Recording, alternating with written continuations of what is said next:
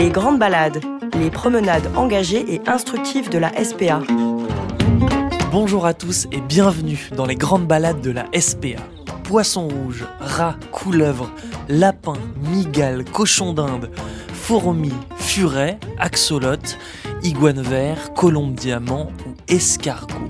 Voilà une liste non exhaustive d'animaux regroupés sous un acronyme que vous connaissez tous, popularisé au milieu des années 2000 et marronnier des gîtes et télévisés, les NAC.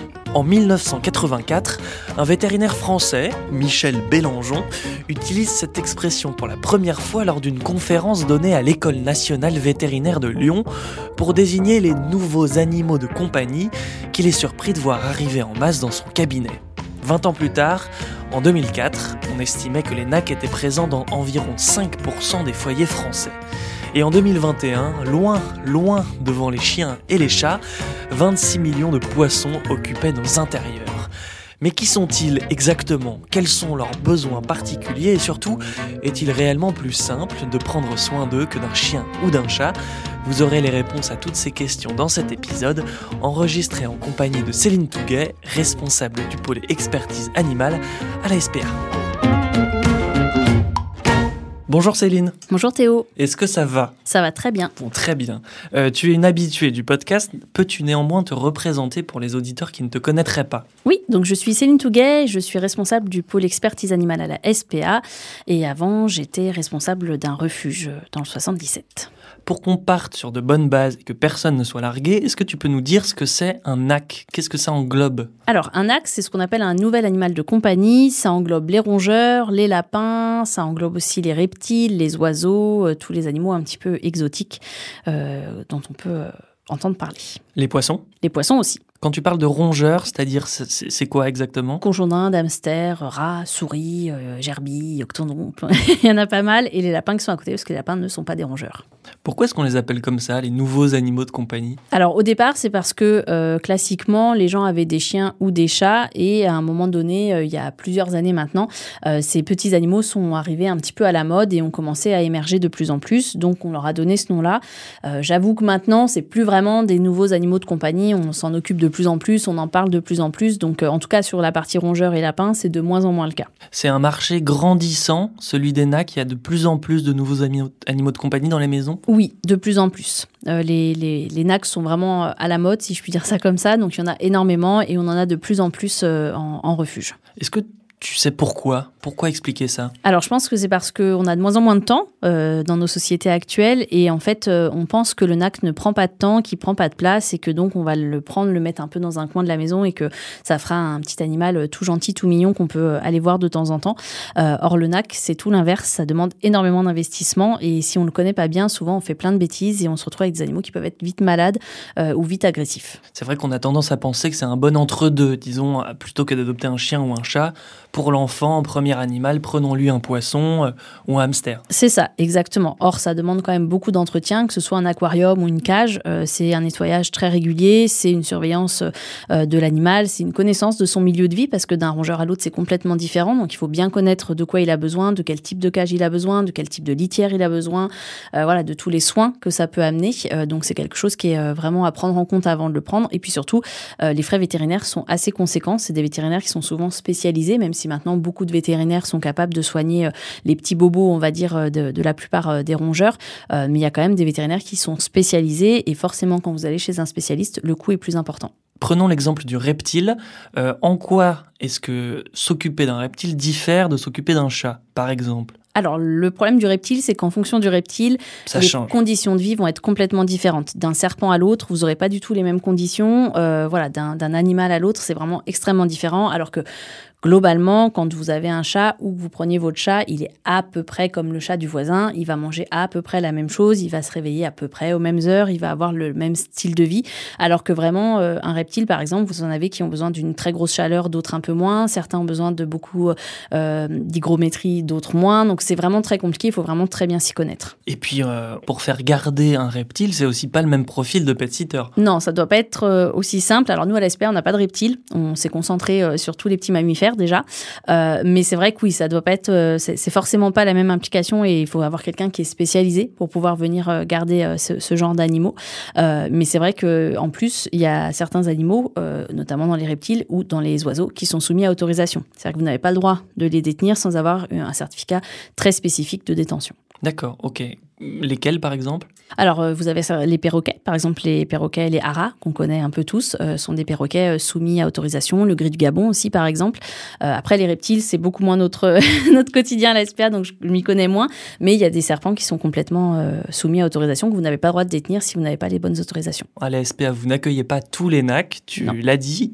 Qu'est-ce que vous avez en refuge? Alors, nous, on a les rongeurs, les petits rongeurs, et puis les lapins, parce que ça fait déjà beaucoup, beaucoup de monde à prendre en charge. Et c'est ceux pour qui on a quand même le plus de connaissances et dont on peut le mieux s'occuper. Et dont on a aussi les autorisations, puisque, euh, comme je disais, il y a beaucoup de reptiles euh, ou de perroquets qui sont euh, soumis à autorisation et qu'on n'a donc pas le droit de détenir non plus en refuge.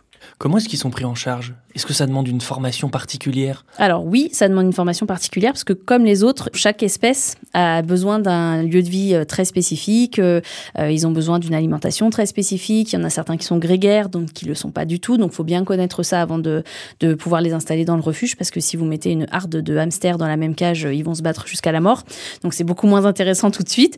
donc voilà, il faut bien connaître les animaux et puis il faut avoir la place parce que vous pouvez pas mettre par exemple un furet des lapins dans la même pièce, puisque le furet est le chasseur des lapins. Donc les lapins vont être euh, morts de trouille et les furets vont être tout hystériques parce qu'ils vont vouloir aller manger les lapins. Donc la gestion quotidienne va, va s'en trouver très compliquée. Et puis le bien-être des animaux va pas être au top. Donc on a besoin d'endroits spécifiques qui sont chauffés d'une certaine façon, avec très peu de courant d'air, euh, avec voilà des animaux qui vont être pris en charge comme il faut avec ce qu'on sait de, leurs besoins. D'accord, ils ont un espace dédié en l'occurrence dans les refuges. On essaye au maximum. Euh, après, on a beaucoup de refuges qui n'étaient pas équipés pour accueillir les NAC, mais devant la recrudescence de prise en charge, ils n'ont pas eu le choix. Donc certains de nos refuges n'ont pas de pièces dédiées, mais en tout cas, ils ont des endroits dédiés pour eux. Tu me disais que les NAC étaient très sensibles au changement de température, c'est-à-dire concrètement? Euh, C'est-à-dire que euh, s'il y a beaucoup de courant d'air, si vous mettez un NAC chez vous ou en refuge, c'est pareil, dans un endroit où il y a du passage tout le temps et où la porte s'ouvre toutes les trois minutes avec de l'air froid qui rentre, ils vont attraper des rhumes, ils vont se mettre à tousser, ils vont se mettre à éternuer et ça peut être mortel chez les petits nacs comme ça, c'est très fragile. Donc en effet, il faut des endroits euh, qui sont bien adaptés pour eux. Tu me parlais hors antenne de l'exemple du hamster, qui est euh, à mes yeux l'exemple typique de l'animal soi-disant facile à offrir à un enfant, disons pour commencer. Pourquoi est-ce que c'est pas forcément une bonne idée? Alors déjà parce que offrir un animal, c'est une très mauvaise idée. Ce n'est pas un cadeau, c'est un être vivant, donc on fait bien attention. Euh, qu'on aille en cadeau acheter tout le nécessaire et trouver l'animal qu'il nous faut, oui. qu'on offre pour faire plaisir sans avoir réfléchi avant, nous, on est beaucoup moins fan. Euh, et après, le hamster, typiquement, c'est un animal qui vit la nuit. Euh, qui a besoin de vivre la nuit. C'est un animal nocturne, mais vraiment que nocturne pour le coup, euh, et qui donc va passer sa nuit entière à faire des choses, à manger, à bouger, à tourner dans sa roue, à creuser, à faire plein de choses, à monter partout sur sa cage. Donc il va faire beaucoup de bruit la nuit, donc il ne pourra pas vivre dans la pièce où dorment les enfants. Et en journée, il va faire tout l'inverse, puisqu'il aura été très actif la nuit, il va passer son temps à dormir. Et si on commence à le réveiller parce qu'on veut interagir avec lui, il peut en devenir agressif. C'est comme s'il vient de voir toutes les nuits de 3h à 5h du matin et je te réveille, je te réveille, je te réveille. Au bout d'un moment, tu vas m'envoyer bouler. Bah, c'est pareil pour le hamster. Et sa façon d'envoyer bouler, c'est de mordre. Et en général, quand on est mordu par un hamster, c'est pas très agréable. Donc souvent, on pense que le hamster, c'est le bon animal parce qu'il est petit, il est mignon. Mais déjà, un hamster, ça a besoin d'une grande cage, contrairement à ce qu'on pourrait croire. C'est un animal qui furte beaucoup, euh, qui creuse, qui cache, euh, qui a besoin d'avoir plein de cachettes, plein d'endroits, plein de, de garde-manger partout. Donc, il a besoin d'une grande cage et il a besoin qu'on le laisse tranquille la journée pour le laisser vivre la nuit. Donc, autant dire que c'est pas l'animal qu'on verra le plus, sauf si vous avez le même mode de vie. Alors à choisir, imaginons je veux absolument un rongeur. Euh, est-ce qu'il y a une race d'animal qui est plus facile à vivre qu'une autre? Alors ça va dépendre de ce que vous voulez faire avec votre rongeur. Ça va dépendre si vous avez des enfants. Ça va dépendre du temps que vous avez à leur accorder. Euh, il faut savoir que la plupart des rongeurs ont besoin d'une vie en semi-liberté. Donc il faut qu'ils soient en cage quand vous pouvez pas les surveiller parce que si vous les laissez dehors, ils rongent. C'est le principe du rongeur. Donc ils vont manger les fils électriques, les canapés, euh, tout ça, les plaintes. Ils peuvent inventer vraiment plein plein de choses à ronger. mais par contre quand vous êtes avec il faut essayer de leur laisser un espace de liberté le plus important possible qu'ils puissent se dépenser. Parce qu'il faut bien penser que si vous vivez toute la journée dans une caisse de 1 mètre sur 50 euh, cm, votre horizon est très vite euh, petit et un peu stressant. Donc il faut vraiment pouvoir, même le lapin, lui laisser ouvert euh, la cage. Les rats, c'est pareil, ça a besoin de sortir toute une grosse partie de la journée. C'est pareil pour le cochon d'Inde. Donc en fait, Tout va dépendre de ce que vous voulez faire avec votre animal. Si vous voulez passer plein de temps avec lui, euh, il y a des super rongeurs. Euh, le cochon d'Inde, c'est un super rongeur. Le lapin, c'est un très très bon animal de compagnie. Les rats, c'est des super euh, animaux très intelligents. Mais il faut avoir du temps à leur accorder. Si c'est pour avoir une cage parce que ça fait joli d'avoir des animaux, faut pas prendre de rongeurs du tout. Alors la question de la cage, ou plus généralement celle de, de l'environnement de vie, ça me fait penser à la question des poissons. Il y a une question qu'on se pose souvent quand on adopte des poissons, c'est euh, faut-il un aquarium rond, un aquarium carré, faut-il un grand aquarium? Est-il vrai qu'ils oublient leur passage toutes les trois secondes? Comment ça se passe tout ça? Alors, ça va dépendre des poissons. c'est toujours pareil, ça va dépendre de l'espèce. Euh, vous avez des espèces qui ont besoin d'une eau chauffée, vous avez des espèces qui sont herbivores, vous avez des espèces qui sont carnivores, euh, vous avez des espèces qui ont besoin de vivre en groupe, vous avez des espèces qui doivent vivre seules. Donc en fait, c'est la même chose que pour tous les animaux. Renseignez-vous avant. C'est pas parce qu'un poisson est joli qu'il va forcément aller dans votre petit aquarium et c'est pas parce que vous allez acheter un immense aquarium que votre poisson tout seul va être heureux dedans en fait. Donc il faut vraiment se renseigner et en fonction de l'espèce que vous allez choisir, savoir voilà si c'est de l'eau salée, de l'eau de l'eau claire, est-ce que c'est de l'eau chauffée? Est-ce que c'est de l'eau froide? Est-ce que c'est des animaux qui doivent vivre à plusieurs espèces ensemble parce qu'elles s'entendent bien? Est-ce que au contraire, c'est des animaux qui, dès qu'ils vont être à plusieurs, vont s'attaquer entre eux? Voilà, ça, c'est vraiment des, infos que vous devez aller chercher avant euh, de vous dire bah, ce poisson-là, il est, jaune, il est joli, je le prends. Et on rappelle qu'un poisson nécessite plus qu'un bocal sans filtre. Oui, euh, un poisson nécessite beaucoup plus qu'un bocal sans filtre. Il lui faut des cachettes, il lui faut de quoi nager quand même en, en, grande quantité. Donc, en fonction de l'espèce, vous avez un nombre de litrages qui est, qui est recommandé et plus vous avez de poissons, plus le litrage doit être important.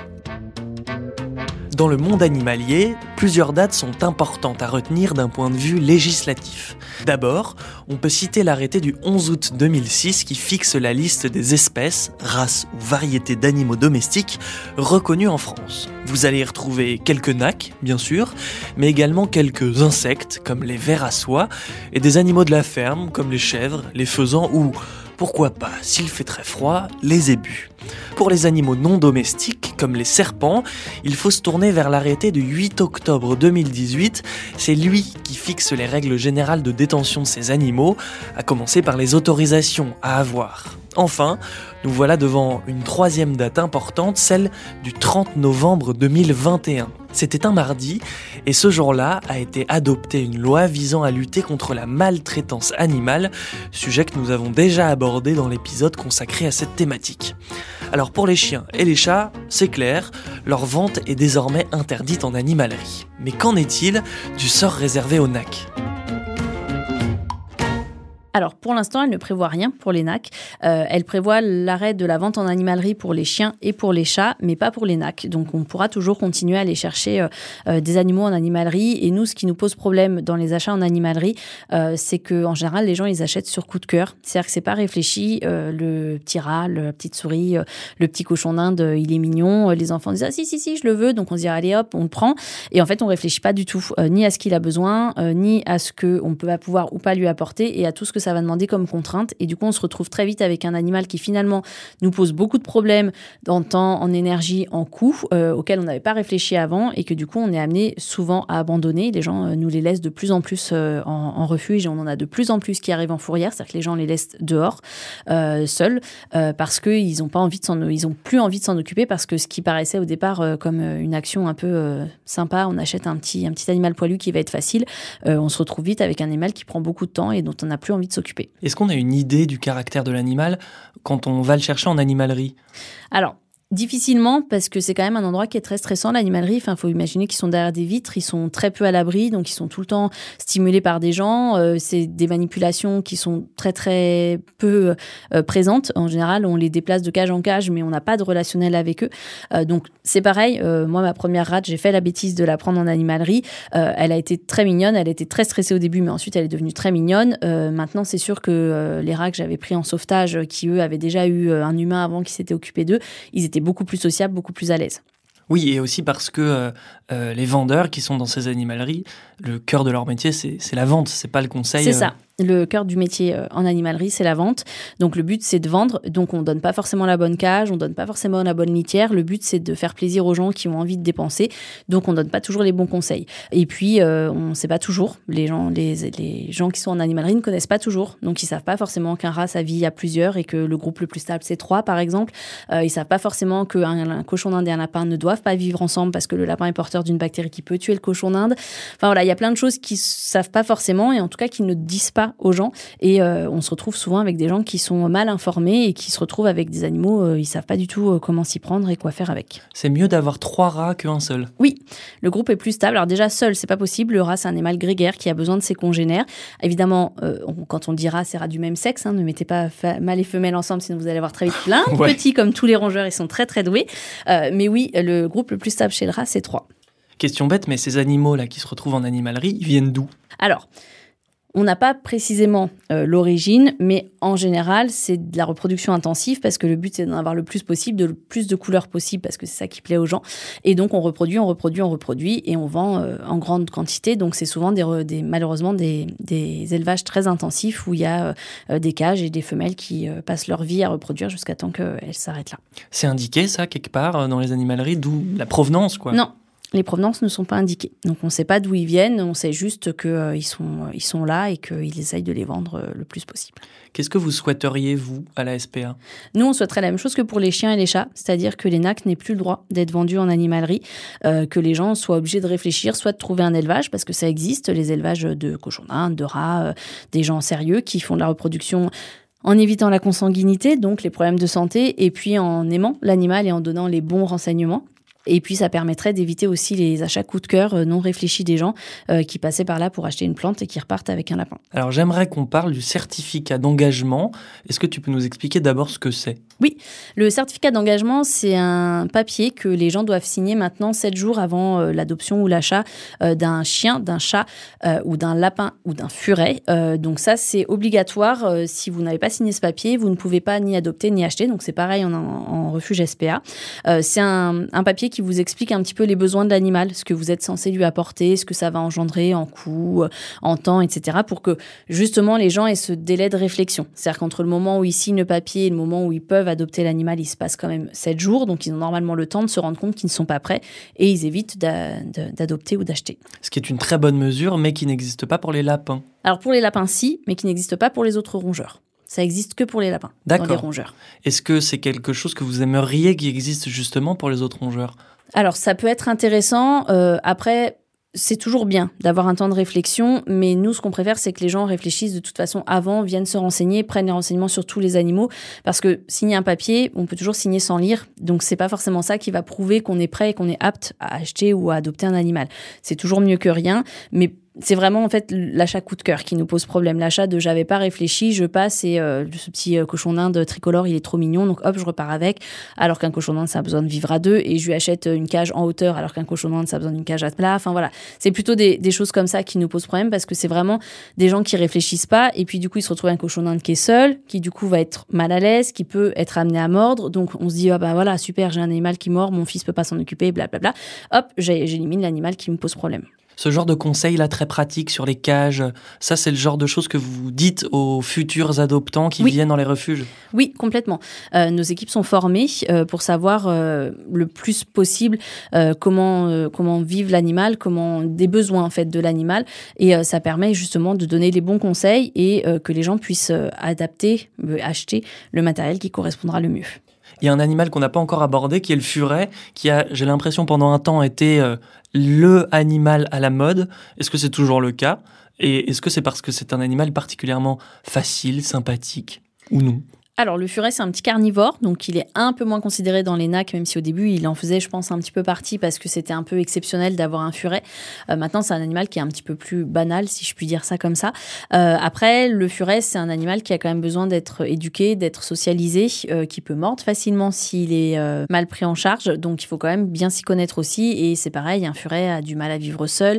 Il y a quand même beaucoup de choses à mettre en place, notamment au niveau de la stérilisation ou de, l'implant chez, chez la femelle qui peut mourir si on ne fait pas le nécessaire. On l'entend à travers ta réponse, le, la notion de NAC, c'est une notion évolutive qui commence à avoir, j'ai l'impression, quelques années. Est-ce qu'on voit arriver de nouveaux NAC Alors, on les rentre pas dans les NAC euh, parce que c'est des animaux qu'on connaît et qui sont pas des animaux un peu euh, exotiques, contrairement à ce que pourrait l'être un reptile par exemple. Euh, mais on voit de plus en plus de gens qui ont des poules chez eux par exemple et qui les font rentrer dans leur maison ou qui vivent en appartement avec des poules. et on a aussi des gens par exemple qui achètent des cochons miniatures pour vivre avec leurs cochons. encore une fois, si c'est bien fait, si les gens sont bien renseignés en amont et qu'ils apportent tout ce qu'il faut à l'animal, ça pose pas de souci. si c'est fait pour être à la mode et qu'on fait attention à rien, ça peut vraiment poser problème pour le bien-être des animaux. On invite d'ailleurs les auditeurs à aller écouter tous les épisodes qui ont été faits euh, sur comment s'occuper d'eux. Son lapin est déjà sorti et euh, les cochons d'Inde ne devraient pas tarder. Exactement. Pour terminer, Céline, est-ce que tu as une belle anecdote à nous raconter concernant un NAC, une histoire de refuge? Euh, quand j'étais responsable du refuge de Volpétil en 77, euh, on a trois petits rats qui ont été abandonnés euh, par une jeune fille. C'était la quatrième fois qu'elle nous abandonner des nacs. à chaque fois, elle retournait en animalerie avec sa maman pour acheter un nac différent. Et la maman, à chaque fois, disait oui. Et donc là, c'est donc la quatrième fois qu'elle venait. Elle nous a laissé les trois loulous. Ça faisait déjà plusieurs mois qu'elle les avait. Alors, elle s'en était bien occupée, juste elle n'avait pas le temps et la maman n'avait pas assez de moyens pour s'en occuper comme il faut. Et donc, j'ai adopté les trois loulous qui sont donc à la maison euh, et qui passent, euh, j'espère, euh, leur plus belle vie. Merci Céline. Je t'en prie. Nous voilà à la fin de cet épisode en compagnie de Céline Touguet. Merci à vous de nous avoir écoutés. Rappelons à toutes fins utiles que les nacs ne sont pas des animaux objets et qu'il convient de bien, que dis-je, d'encore mieux se renseigner avant de songer à une adoption. Renseignez-vous également auprès des SPA qui vous entourent.